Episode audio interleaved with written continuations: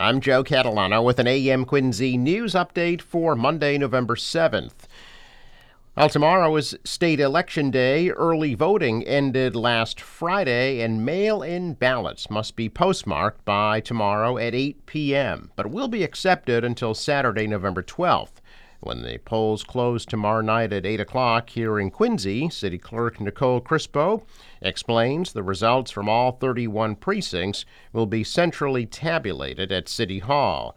Crispo says over 12,000 voters requested mail in ballots for tomorrow's election. She is predicting a 50% turnout for the election. In person voting will take place tomorrow from 7 a.m. to 8 p.m. And QATV will provide live election night coverage beginning tomorrow night at 8. MBTA General Manager Steve Poftak has a little less than two months left on the job after announcing last week he'll be resigning on January 3rd. Poftak stepping down after four years at the helm of the T. State Representative Tackey Chan of Quincy says that's the longest term for the head of that agency in quite a while. Chan says the MBTA board will make a recommendation for a new general manager to the new governor. He says he doubts the new leader will come from within the MBTA system. All of the patients at a Quincy nursing home have been moved out as the facility prepares to close. At the end of October, all 92 patients were relocated to other nursing facilities from the Quincy Health and Rehabilitation Center on McGrath Highway.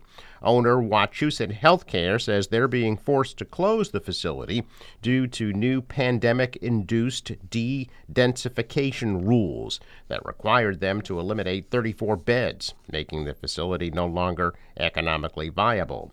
Wachusett has owned the facility since 2016. Company says it's also working to find new jobs nearby for its 68 employees at the Quincy facility. The last day of business at the center will be on December 7th. A Quincy Center building has been transformed into housing for veterans. The building at the corner of Washington and Temple Streets has undergone a complete renovation and will soon be dedicated as the Thomas Kiley Building. Mayor Thomas Koch says developer Leo Martin has overhauled the existing 16 studio and one bedroom apartments and added 32 more units to create 48 homes for veterans.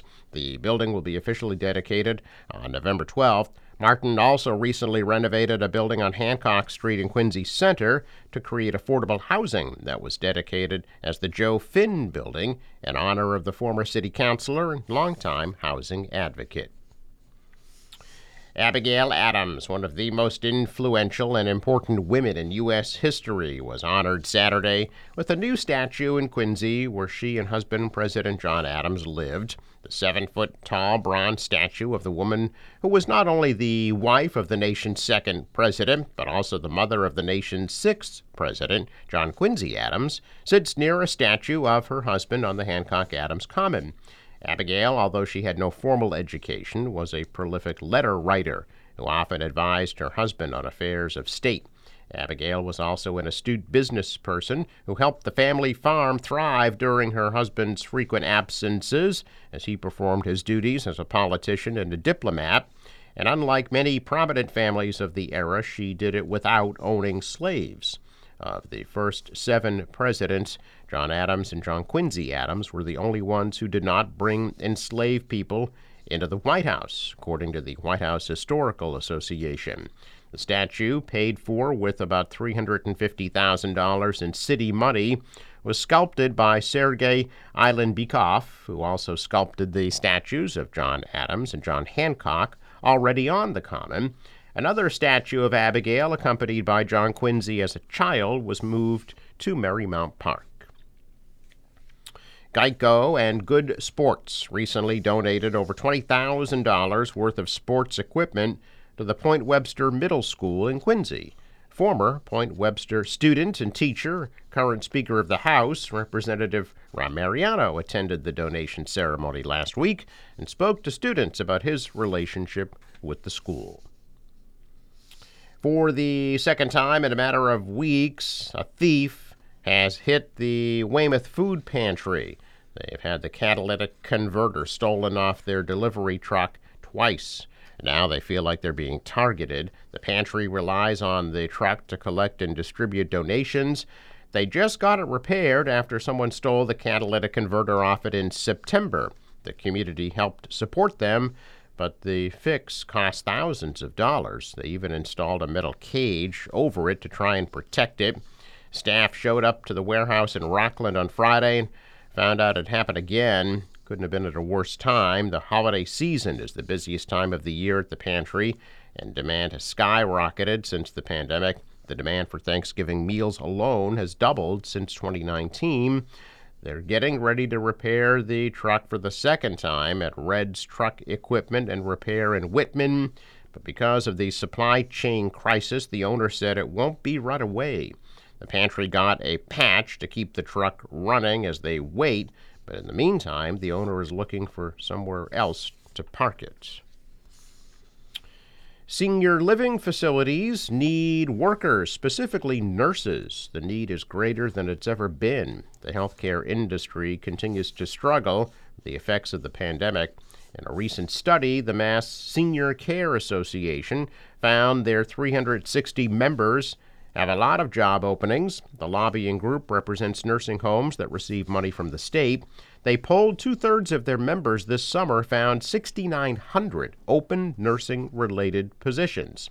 For nine months now, they found nursing positions have made up 22% of all job openings. The struggle for employees forced more than 60% of those facilities to limit admission.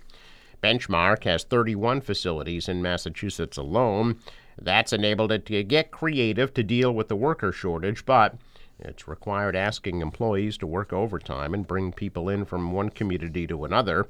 Its facilities are almost all privately paid for. Company has also lost employees due to COVID fatigue, and like many companies, they've added more mental and emotional health benefits for those who work there. A check of business news this morning. Stocks opened the day in positive territory. The Dow up 90 points. The Nasdaq added 19. The S&P up 8. Asian stocks also advanced. The dollar was higher. The euro is down. Oil at just over $91 a barrel. Sports: Patriots beat the Colts 26 to 3. Celtics take on the Grizzlies. Memphis tonight at 9 o'clock. Bruins are home tonight against St. Louis at 7. The National Weather Service forecast. For today, partly cloudy, windy, and warm, high 76 degrees. Tonight, the temperatures will start to fall off into the 40s. Tomorrow, sunny at a high of 54. Sunny 52 on Wednesday, and sunny 64 for Thursday. For the boater, waves about 2 feet, that west wind gusting to 25 knots. High tide right after 10 a.m. Sunrise 624, but it sets at 4 30. I'm Joe Catalano with an AM Quincy news update for Monday, November 7th.